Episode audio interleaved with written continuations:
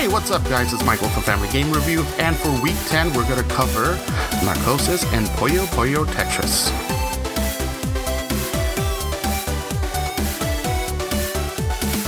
Hey, what's up, guys? It's Michael from Family Gamer Review, and with week 10, I have here the beautiful, the desired, the DLC to Family Game Review, Bayonetta. Camille, Bayonetta. Yes. I I'm was gonna call by her- Bayonetta. I don't know if we're infringing on any copyright, but Sega doesn't know where we live, New Jersey.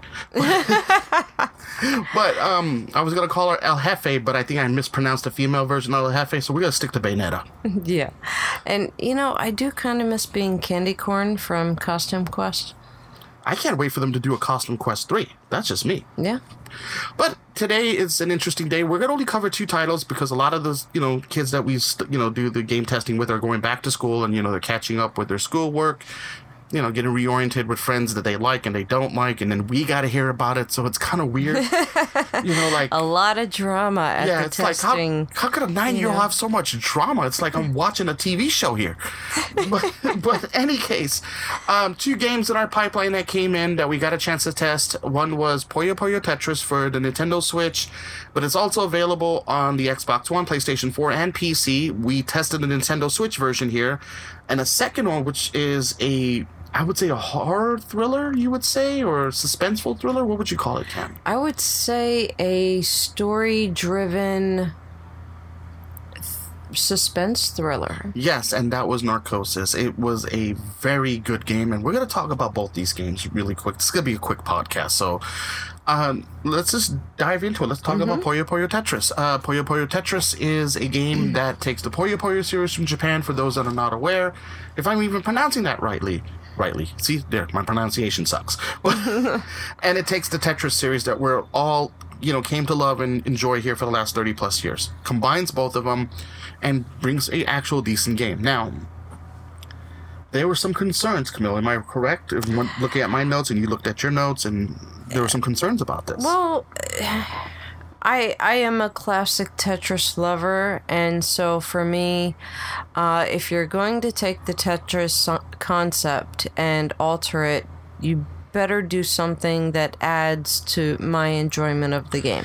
I I hold I 100% wholly agree with you. See, I can't even talk today, but um, those kids, all the drama with the kids. It, but it is. Can you believe she had the same backpack as me? Yeah, it's like we were there shopping together. What do you think? But, but getting back to the game, um, the, whole thing was the game has a story mode, has a multiplayer mode, has a adventure mode, just as you would expect with a Tetris game.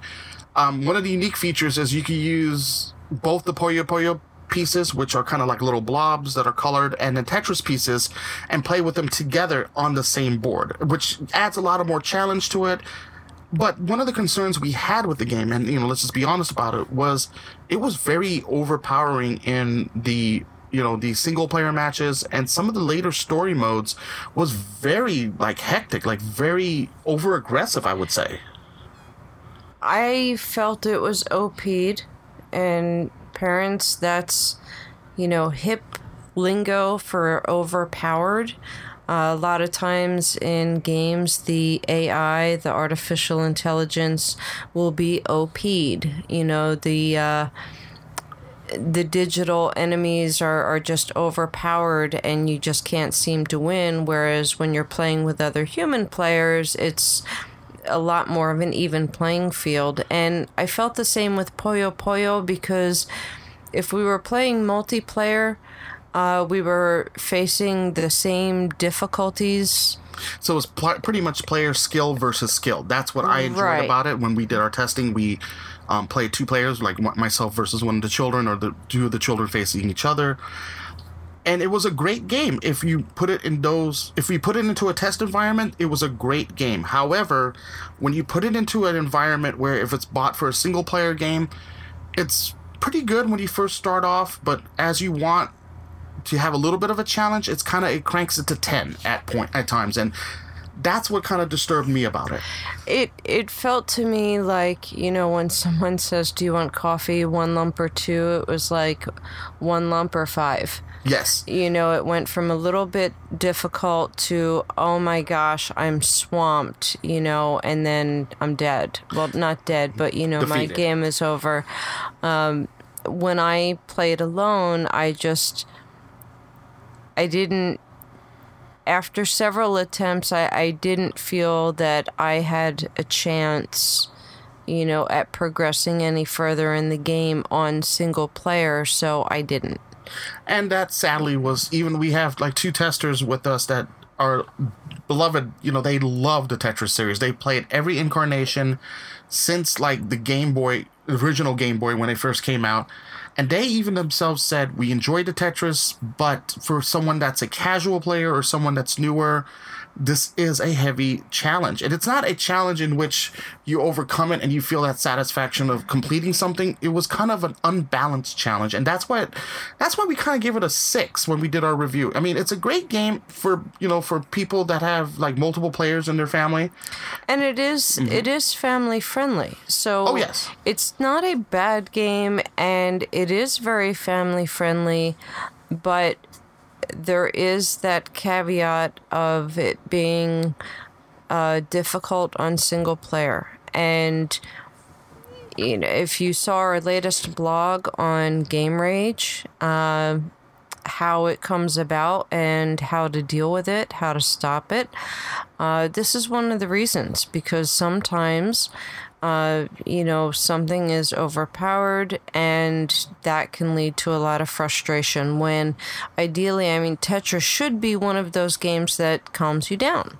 Yes. You know, Tetris should be one of those games that kind of chills you out, whereas Puyo Puyo, uh, it there was a feeling a little bit of overwhelm on the sing- yeah on the single player. So, you know, if you have a group of kids together and you know it's going to be skill versus skill, person versus person, uh, then I would have a lot less concern. But it's not something that I would add to my digital library if I knew that only one gamer was ever going to play it.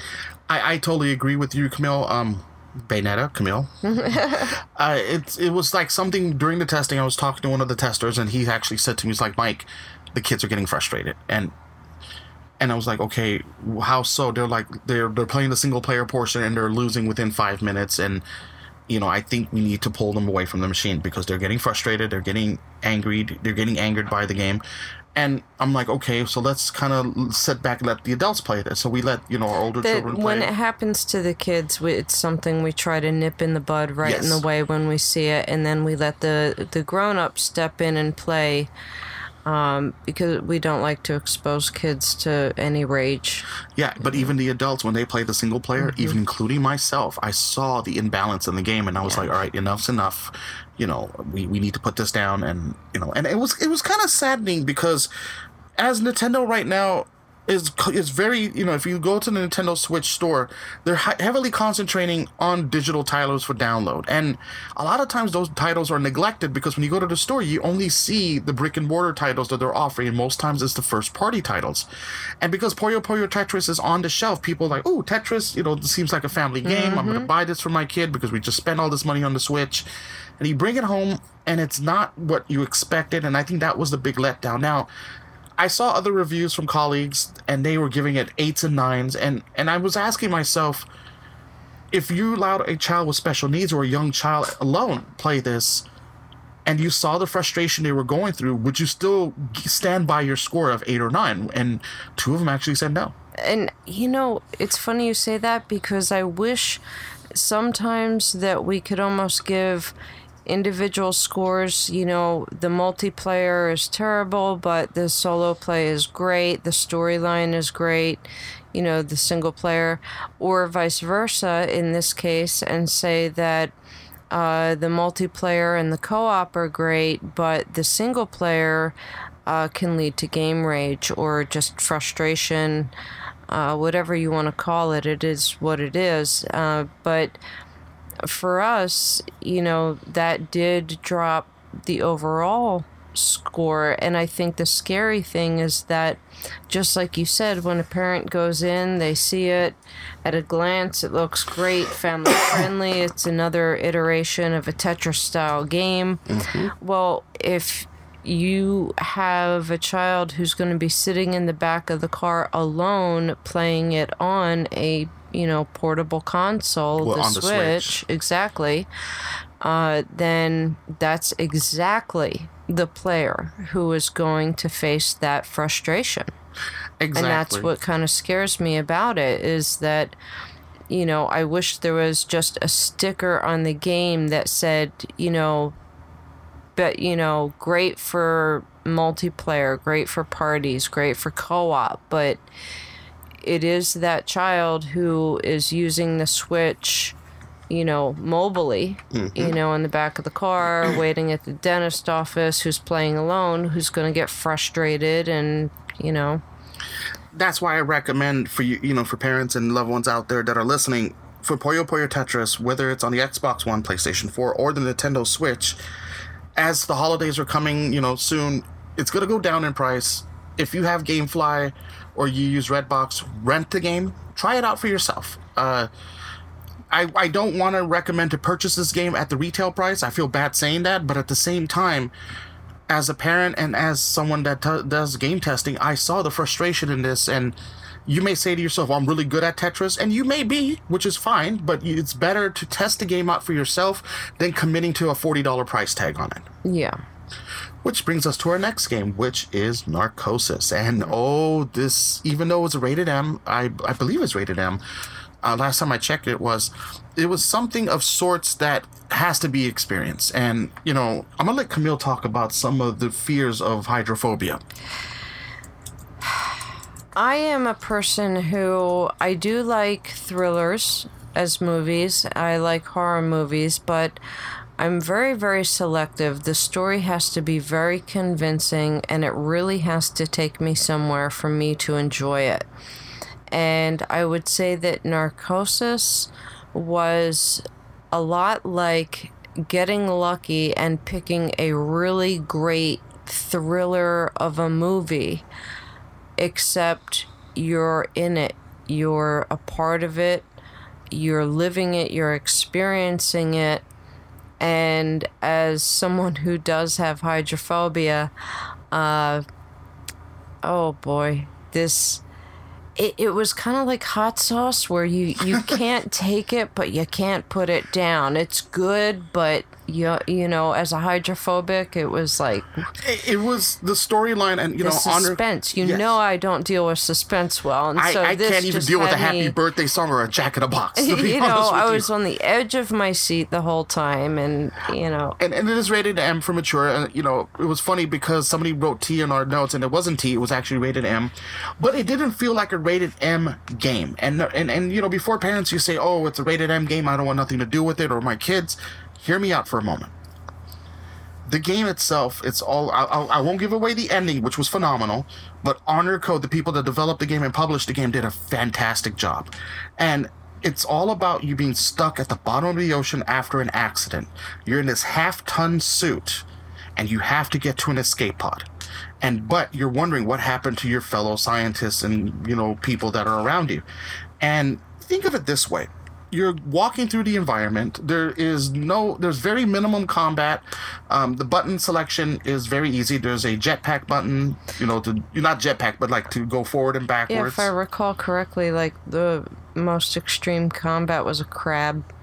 Yeah, uh, the spider crab and honor code. If you guys are listening, the spider crab sucks.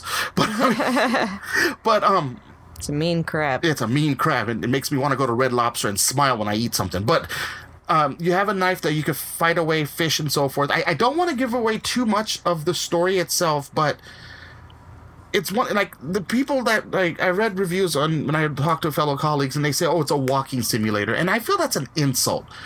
Um, because it's it's, Definitely. it's very that not no. no, it's No, not. no, I'm sorry. I'm sorry to mouth off here, but that is not a walking. You know, going to my local treadmill, okay, that's a walking simulator. this was a story that had me on the edge of my seat. Um, and even though I was freaked out because it does take place underwater, um, I couldn't. I I needed to know what happened next. I Mm-hmm. needed to push on. I needed to beat that little crab's butt. Um, but Well, you can. It's un- undefeatable. I mean, you can't be well, defeated. But, true, true. But But the the whole thing is like I agree with you, Camille. It's it's a great game. And for parents that are thinking because of the mature rating, there's a lot of violence. There's a lot of jump scares. There's a couple of scenes where you see what happened to people, but it's not as graphic as the M- the ESRB puts it. If anything, I disagree with the ESRB and felt that it got a, should have got a teen rating versus a mature rating. I fully agree. There was, uh, now correct me if I am wrong here. I don't remember any bad language. No, there was very minimal. That's what shocked me. There was that- almost none, and uh, there was, you know, aside from trying to not get stung by a crab, uh, you know, violence was extremely minimal. It there was no violence with any other people. You're not shooting anyone. No one's shooting you. Uh, so really, I think the ESRB. This is one of the times where, and it's always better to err on you know the safe side, the family friendly side. Uh, that's why they, in my opinion, gave it a mature rating because in my opinion, this very well could have been a T for teen rating. I can see teenagers really enjoying this. There's nothing of a quote unquote adult nature. Uh, you know, in that way. There's no harsh language, there's no bad violence, there's just jump scares. It's a suspense thriller. And, you know, if put it this way if you have HBO, chances are your child has already seen far, far worse. Now, I will say this for some younger children, like ages nine and under, the game may be a little too intense. But for a preteen, a teenager, or e- mm-hmm. and, you know, it's fine. And for adults, before you say, I don't want to spend $20 on a walking simulator, and I hate that term, think of it this way you spend $26 when you go watch a 3D movie. You know, sometimes per ticket or a ticket for two people, and you play it once and you're done. I mean, you watch the movie and you're done. But this is one of those games where a lot of times with these um, story driven games, you experience the story and the story's over and there's nothing else to do. Well, because, you know, Honor Code, and again, I got to give them props on this. They added the ability to collect collectibles, find out what happened to the other, you know, men and women that were on the space station, I mean, space station, the sea station. And, you know, you kind of get a backstory to it. Not much of a backstory, but enough to kind of feel more entrenched into the game. And and I again, excuse me, I love story driven games. Everyone that knows me knows that Gone Home is probably one of my favorite of all time. Probably one of the most controversial we reviewed on here. But Nar- Narcosis is one of those games that has to be experienced. Now, Not nearly, I mean, narcosis isn't controversial at all. no, not at all. but it is one of those story you know it's a very story driven game it's a thinker um not not a burden thinker i mean it's it's a story it's very uh Very story driven. it's not lighthearted you know it's a I mean, thriller In the in the game itself, you just have to maintain getting more flares, um, oxygen, of course, because you're underwater. But there's only maybe one part of the game where I saw where oxygen, you know, where you desperately need it. Otherwise, it's very plentiful. Uh, the developers, again, I'm not you know taking the side of the developers or anything like that, but the developers put thought into the game for someone that's a casual player, which some of our adult gamers were here that tested it, felt very much at home and said, "Hey, I could pick this game up and play." Now, interesting point the rumor was, and I have to talk to Honor Code, I'll, I'll send them a message, was there's a VR version of this game. oh And if you could, if you play the game and imagine how this would look in VR, and you would say to yourself, like, wow, I'm, I'm, if you weren't hydrophobic, you will be. so, so, um, you know, those are the two games we reviewed. We're going to review some more next week, but I wanted to kind of have Camille touch on something about the blog that we released in the safety article, which was about gamer rage. And we got a lot of responses about a lot of positive things. People were very happy that this is being addressed. But I know Camille wanted to add an end bit before we ended the podcast about, like, you know, some of the practices and so forth. Um, just you know, it's funny because we got a lot of feedback, but so much of it was private, and I think that as common as game rage has become, uh, even going as far as swatting, which you'll understand if you listen to the podcast. Uh, it, it is um, still something that people don't want to speak of openly and say, you know, hey, my son, my daughter, my husband, my wife uh, has game rage. And I, I really think that. Uh, number one, thank you for everyone who really reacted to that article and reached out to us and shared their stories and all, you know, and we completely respect your privacy. Uh, but you it, it tells us that you're not alone and that there are other people to talk to about it and i think that uh, you know i don't want to get all warm and fuzzy and say it takes a village and all that but mm. you know if parents talk to each other more about the gaming experience and help share tips on how do they get their kids to calm down and did their their kid go into game rage i mean if if your child, you know, did get or your your teen got uh, overwhelmed by a game and they threw a controller across the room and broke it. Um, you know, don't just look at it on the surface. Look at it more deeply. Wonder, you know, what happened in the game. Maybe if you were in that position, uh, maybe you would have thrown something across the room too. Exactly. You um, know? you know, games are meant to be fun, enjoyed by all. But as society changes, games change as well. I mean, from the dynamics of it and so forth. Um, open that dialogue. That's one of the things in our industry we don't do is we we make fun of, we mock game mm-hmm. rage, but we never understand the science behind why someone gets upset at something. And you know, it, I, I I encourage you, you know, we, because Camille and I both encourage everyone and talk to your gamer, talk to your loved ones, and say what makes you upset about the game. And maybe that will help you better understand and see the warning signs that when your loved one is raging at a game, rather than sitting there making fun of them or just dismissing it as something being juvenile or childish, that you could say, wait a minute, I need to step in and help someone I love or fellow gamer calm down. And, you know, one of the things that um, maybe even we didn't mention enough. Uh, in the podcast or in the blog is that sometimes, you know, that's where cyberbullying can take place. It is a digital social platform. If your gamer is playing multiplayer games and they're playing online with other people, and it is just one more place where cyberbullying can take place. Mm-hmm. So uh, instead of just seeing, you know, messy hair, a red face, a, th- a thrown controller, and some screaming, you know, uh, look past it and find out why. Because it may not be your gamer's fault. There could be something very serious going on that, as a parent, you know, you really should step in. And, and the game uh, is manifesting their true feelings. Right. And it just happens to be coming out, you know, as they're gaming. And so you're going to blame the game, you're going to blame the gamer, um, and nobody wins. Nobody. Not you as a parent, not the gamer, no one.